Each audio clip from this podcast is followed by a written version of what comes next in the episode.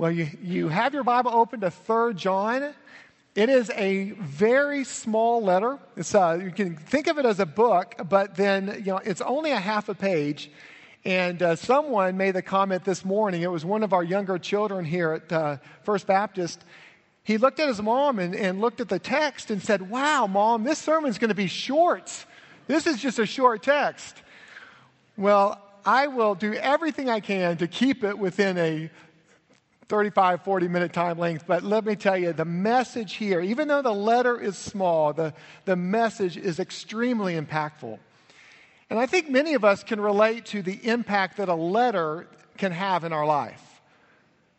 You know, think back to some of the letters that you've received. Maybe you have, uh, maybe it was as a kid, and uh, you received one of those little notes um, in an envelope, and uh, you're eager to open it especially again around Valentine's Day, and it maybe said, like, Will you be mine?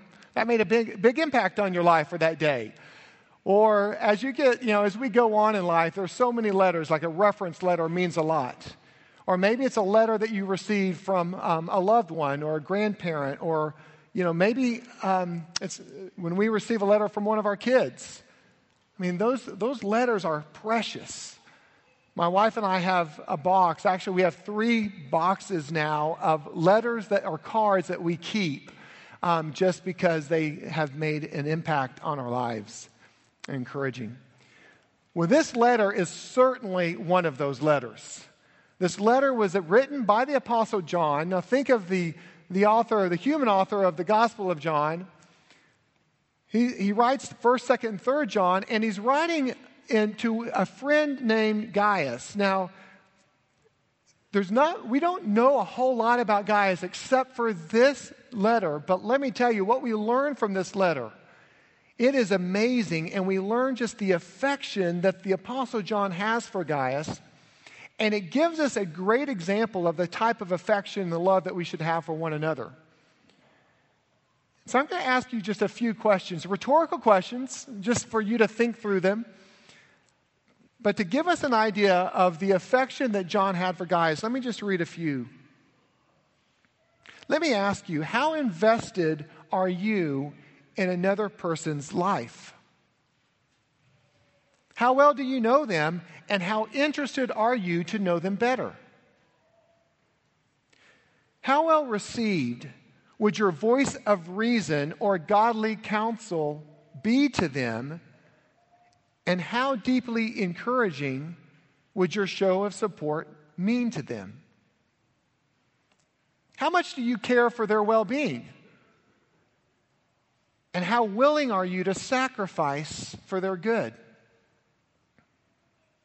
How much does it matter when they succeed, or how painful is it to you when they fail?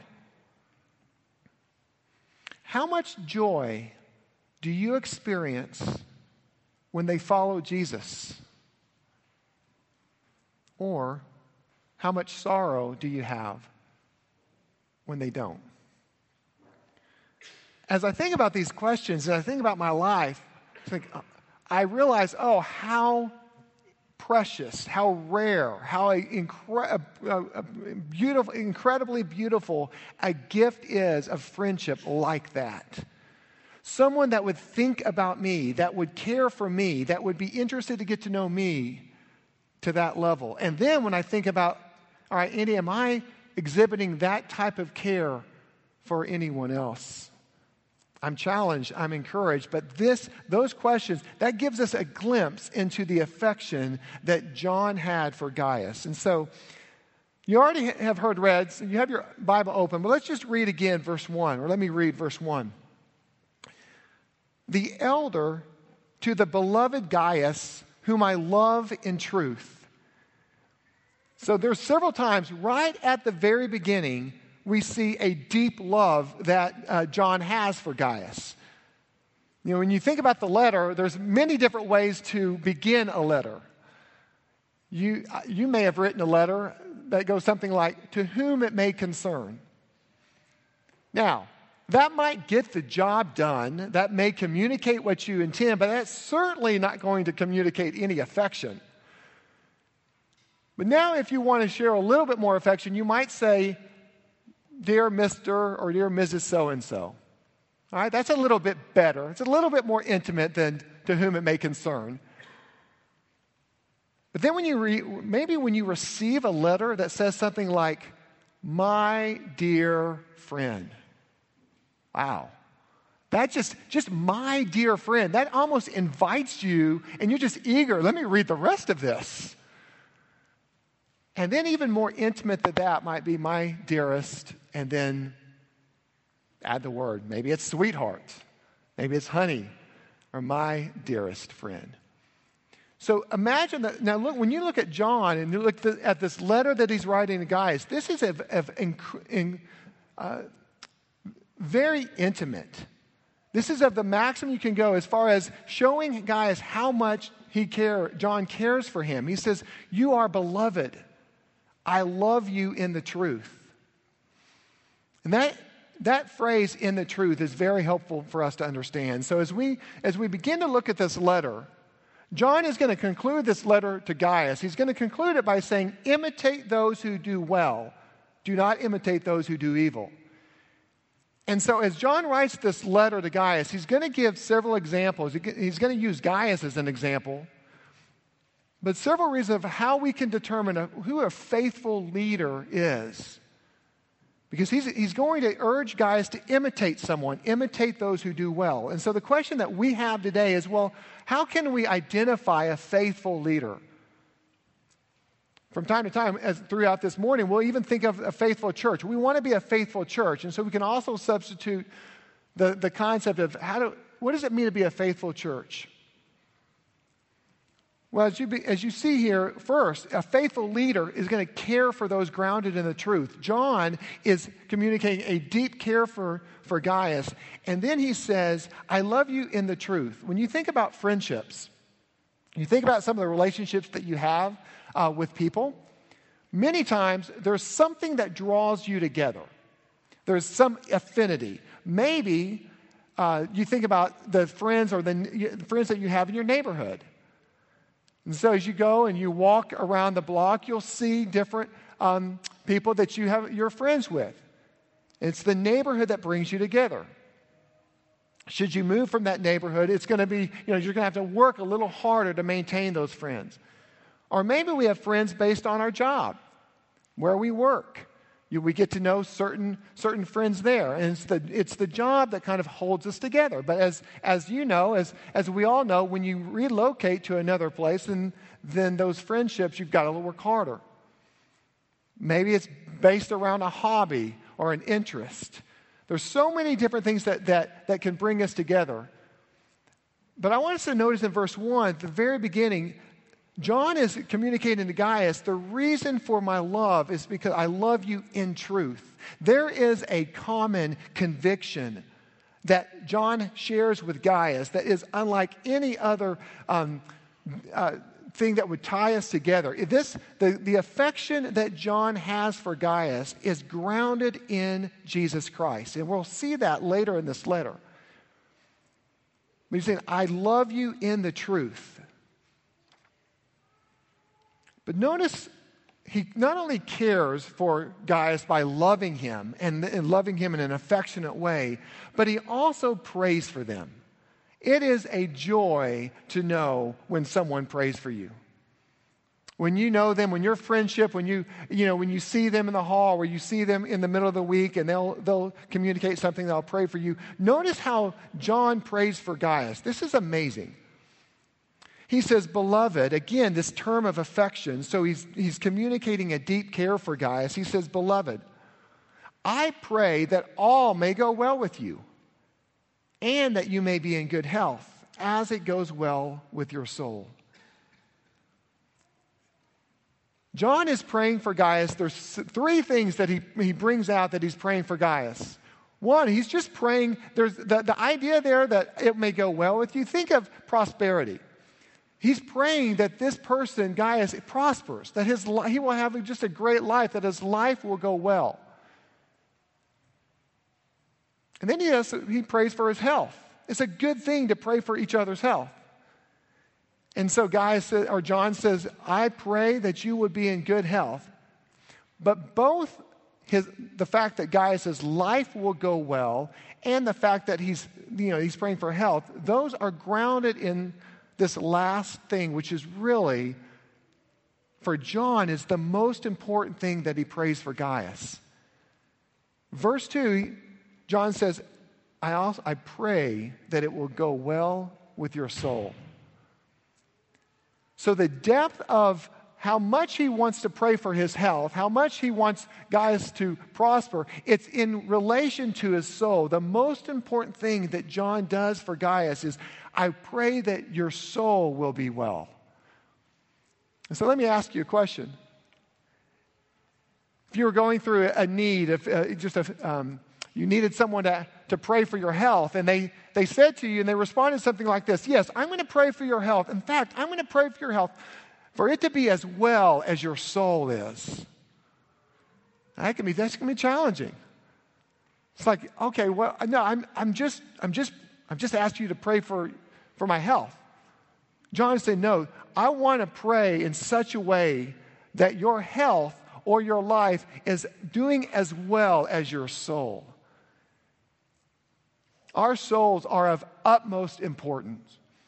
Again, it's a good thing for brothers and sisters in Christ. It's a good thing for us to pray for each other, uh, physical in this, in this, in our church. It's a good thing to pray occasionally that the Lord would open, you know, just uh, direct your paths. But it's even a better thing, the best thing to pray for each other's soul.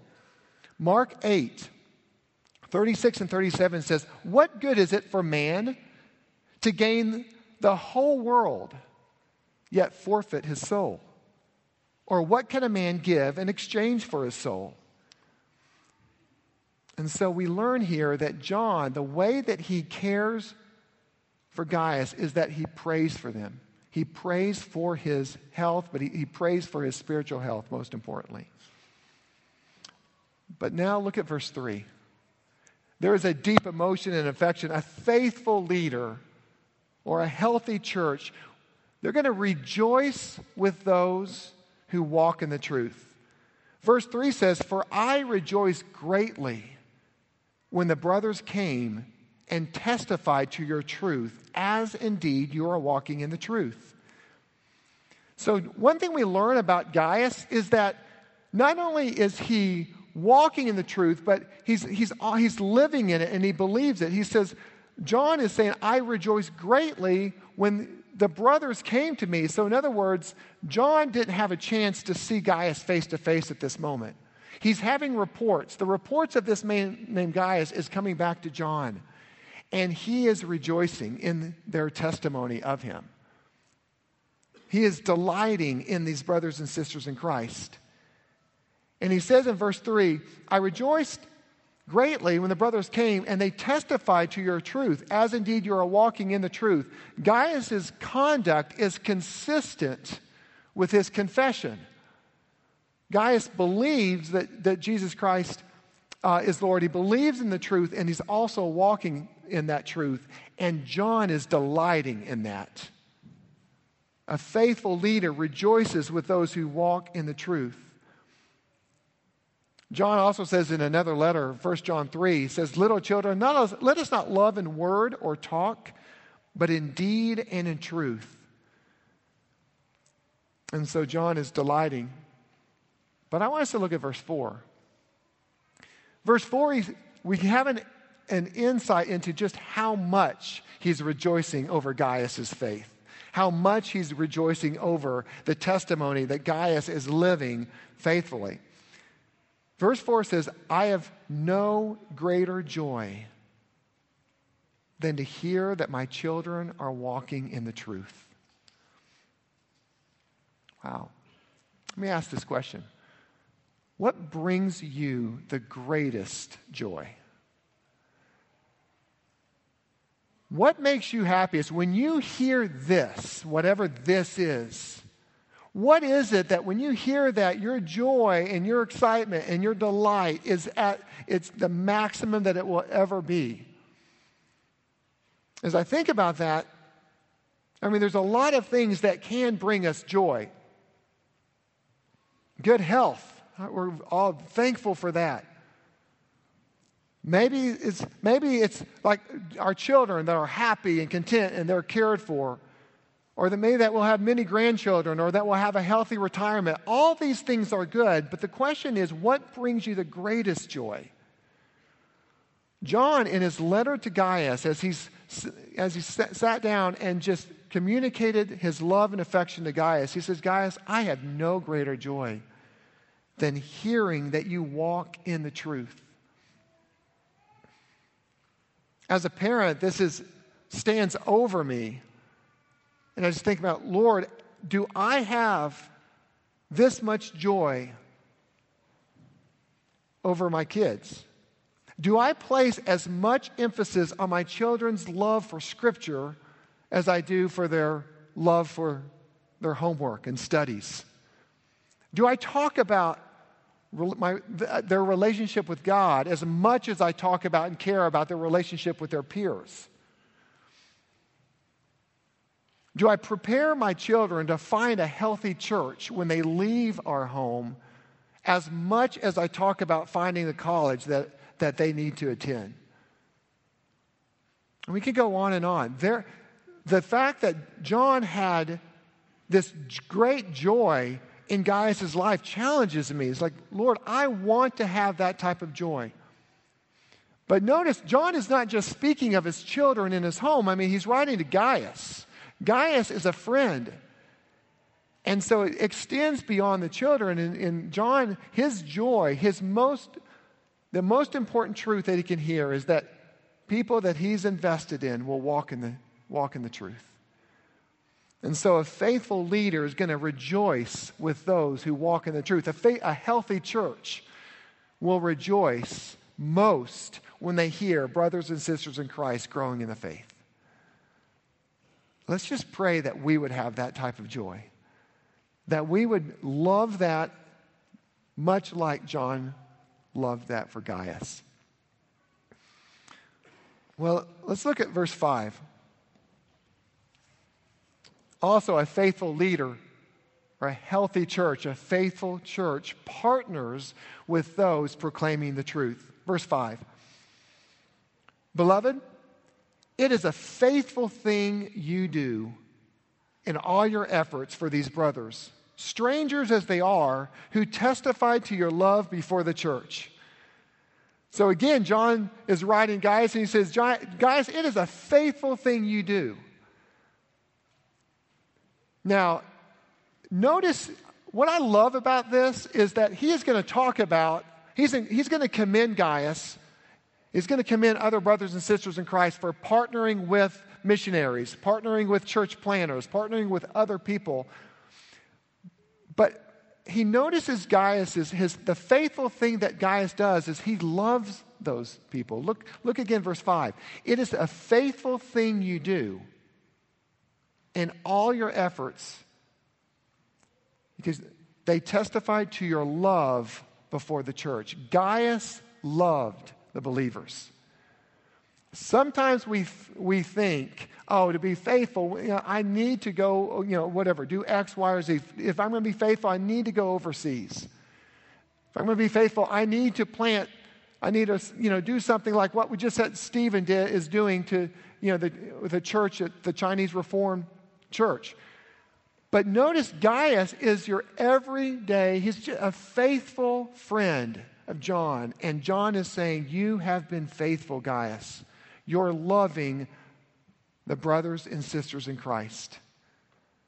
And so we have the joy, we have the privilege to partner. And by partnering, we get to enter into their labor. We get to, uh, you know, we get to partner with them as they go and share the gospel to all the nations. And so verse, verse 5, John is just encouraging Gaius that he's being faithful by caring for these, these brothers.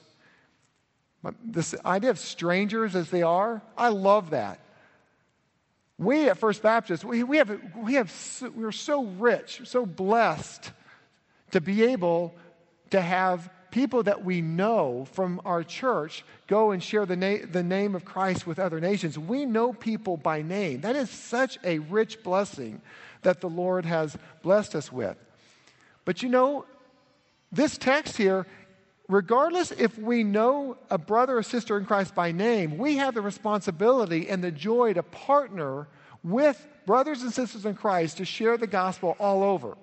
And that's why when Chase was talking about the, uh, the Annie Armstrong offering and, and what that is around this time for Easter, at this church, we, um, we collect um, some money to, to go and support Southern Baptists that are planting churches in this country. We support North American Mission Board. We don't know them all by name, but we know they love Christ, and it is a joy to partner with them. Here, John is writing and he's commending Gaius. He's saying, Gaius, it is a faithful thing that you do. And notice, verse 6 the brothers are testify, they testify to your love before the church. You do well to send them on their journey in a manner worthy of God. So John was urging Gaius, continue to love them, but you're going to love them by caring for them, their needs, being hospitable, but also sending them well. Here, we want to invest in people here, but we also want to send them well. The church, this early church, was, was doing a good job. John was encouraging Gaius that they're doing a good job by sending well. Notice verse 7 For they have gone out for the sake of the name, accepting nothing from the Gentiles. I love this.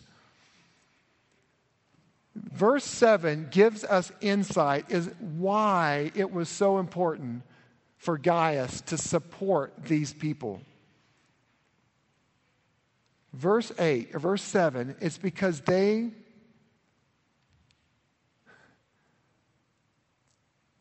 they have gone out for the sake of the name. There's one name, one name under heaven by which we can be saved. It is, there's one name by which, when we take the name of Christ, we, t- we are offering hope to anyone and everyone that we share the name of Christ with.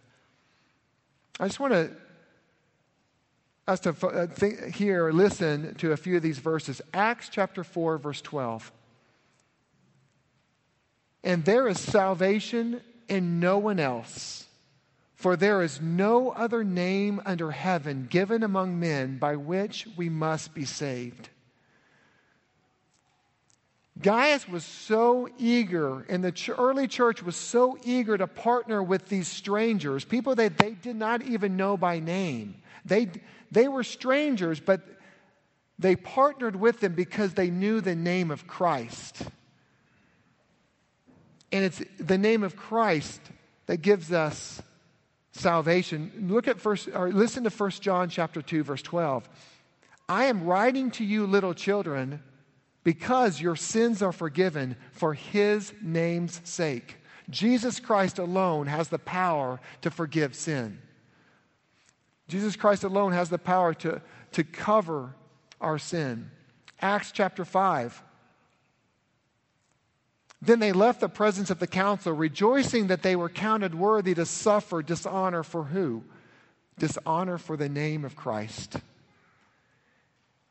And so in verse 7, we have insight is into why was it that Gaius was so eager to support? Why, why, was it, why was he so eager to be faithful and love them? It was because it was the bond, that affinity that they had for the, they have gone out for the sake of the name. And this phrase that we have, accepting nothing from the Gentiles, they didn't want to water down. They wanted, the missionaries, they wanted to be clear that it was Jesus Christ, that was God's people that was providing for them. They would not accept anything from unbelievers. They wanted to speak the name of Christ. Verse 8 Therefore, we may that we ought to support people like these that we may be fellow workers for the truth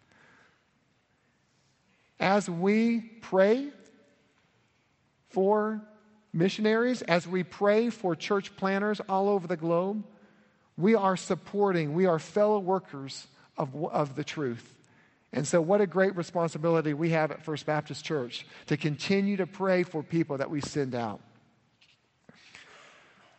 But notice verse 9 through 10, 9 and 10. We also need to be aware of and expose those who undermine the truth. Verse 9, John wants Gaius to make sure he knows this. I've written something to the church, but Diotrephes, who likes to put himself first, does not acknowledge our authority.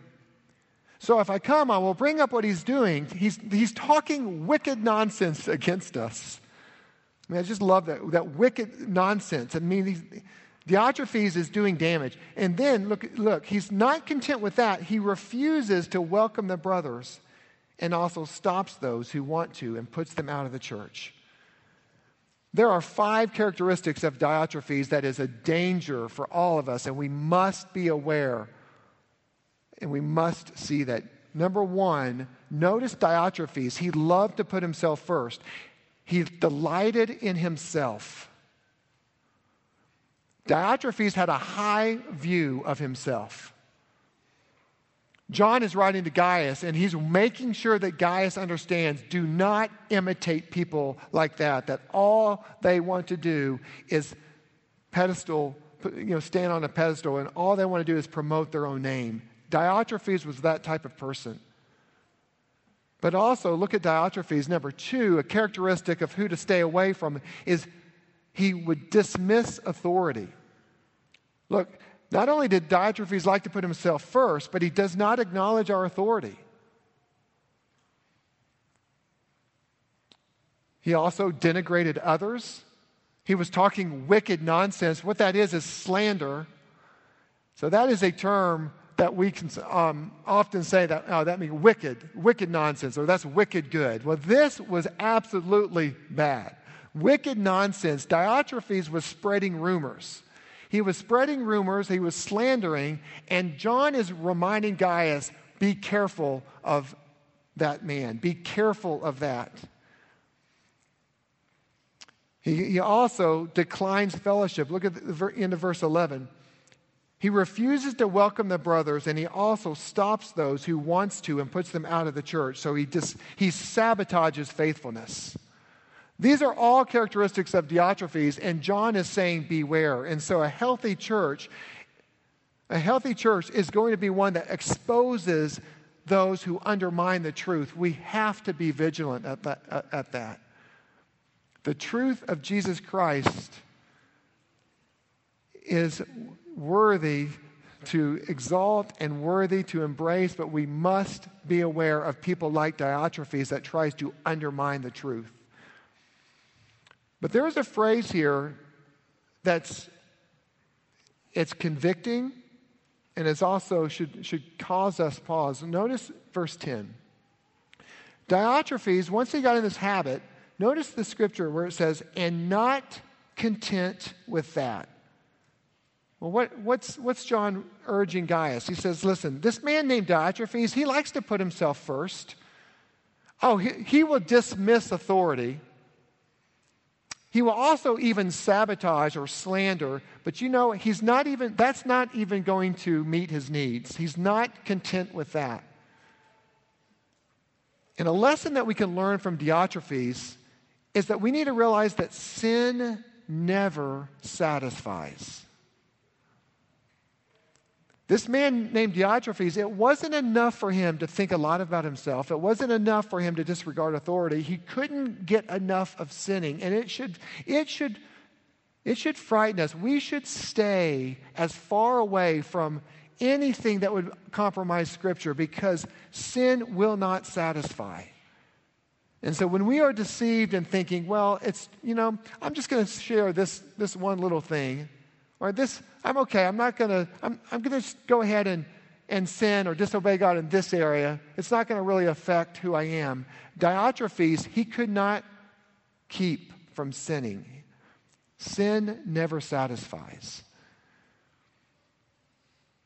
But lastly, I want us to look and see how a faithful leader, a healthy church, will commend those who imitate the truth. Verse 11 Beloved, do not imitate evil, but imitate good. Whoever does good is from God. Whoever does evil has not seen God. He has one more example. He says, Demetrius has received a good testimony from everyone, and from the truth itself. We also add our testimony and know that our testimony is true. So John is writing to Gaius. He warned Gaius, he stay away from Diotrephes, but imitate, follow people like Demetrius. Demetrius is again, just all we know from Demetrius is, is here in verse 12 that he had a good testimony from everyone. And again, it was all centered around the truth, the doctrine, the person of Jesus Christ. Friends, it's so important, so important to know that only Jesus Christ can forgive sin. And John is elevating the example of Demetrius just, just to urge Gaius to say, imitate people like that. Verse 13, he ends with this I had much more to write to you, but I'd rather not write with pen and ink. Now, tell you, if you know anything about me over the last 15 months, I've absolutely loved writing with pen and ink.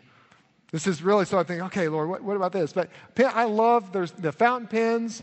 I love a handwritten letter. I just I, I enjoy that. In fact, I'm embarrassed to share with you just how many hours that I've spent on trying to perfect the, this certain style of penmanship. I got a lot of work to do. But when we come to this, there's a principle here that's so important for us, and it goes back to that deep affection that we have for one another as brothers and sisters in Christ. John is writing Gaius, and it's an affectionate letter. It's a letter that guarantee if you would, if Gaius, you know, when Gaius received this, he treasured it. Matter of fact, God has preserved this letter for us today. It's living and active. It's, God's writing this letter to us, teaching us. But, and then at the end, John, though, in, in such an affectionate letter, he just says, verse 14, I hope to see you soon. And so, writing letters, perfecting penmanship, all that, they may have a place, but it's not near as healthy and helpful to the joy of seeing people face to face. And John's affection with Gaius is essentially, Gaius, I want you, I love you. You know that. Continue to walk in the faith. Let me urge you to do that. And let me urge you to stay away from, from, from people like Diotrephes. Imitate Demetrius, but know one thing I just long to see you in person. And so I think for us as the church, it's important just to thank God for the, the joy that we have in, do, in doing like this is coming together, worshiping Christ together. We need each other. We need brothers and sisters in Christ to come together to encourage us, to see people face to face. The intimacy of fellowship is a gift. In verse 15, John ends his letter to Gaius. He says, Peace be to you. The friends greet you. Greet the friends each by name.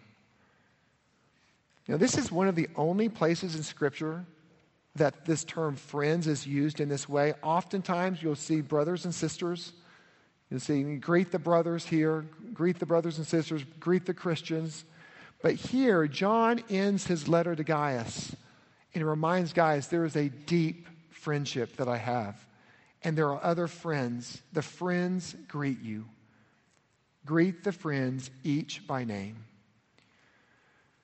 So, as I mentioned earlier in, you know, in this letter, as we looked at this letter, there's a lot of things that can draw us together.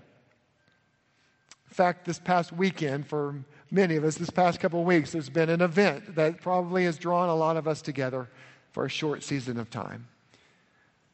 But here in verse 15, when John ends his letter and says, Peace be with you, there is one thing, one truth and one truth only that will not only be helpful for our relationships here for now, but when we have Jesus Christ in common, when we place our faith in Jesus Christ, not only do we have an affection for each other now, But through grace, the grace of God in our life, through faith in Jesus Christ, we will have a relationship with each other for eternity. And so it is that, it is that basis, it is that truth that John finalizes his writing to Gaius and says, Peace be to you. Romans chapter 5, verse 1 speaks of the peace that only comes through Jesus Christ. Let's pray that one, that we would delight in Jesus Christ, that we would long to know him better, but also that we would share the hope of Jesus Christ with others. Because, friends, from, based on this book and the scripture, the, the best way and the only way that we can genuinely be compassionate for others is to share the hope and the good news of Jesus Christ with them. If we try to show love and care apart from Christ, it's only temporary. But when we point people to Jesus Christ and the work that He's done on the cross, that relationship, that common bond will be forever. Let's thank God for His work and His grace in our life. Father, I want to thank you for this letter. I want to thank you for this deep love that you gave John to have towards Gaius. I thank you, Lord, that he that you inspired John to write this. Lord, I thank you for the joy that John had in Gaius. And the truth that he said, I have no greater joy than this, than to see my children walk in the faith. Father, I pray that you would draw us closer to you. Father, I pray that as we care for others, as we care for each other, Lord, we would pray for things like their well being and, and certainly pray for the health of each other. But Lord, most importantly, I pray that it would be on our mind that we, that we pray that their soul will be well. Father, give us the joy of Christ. Give us the boldness to speak of Christ as we leave this place. Father, we love you. We thank you for the work that you've done in our life. In Jesus' name we pray. Amen.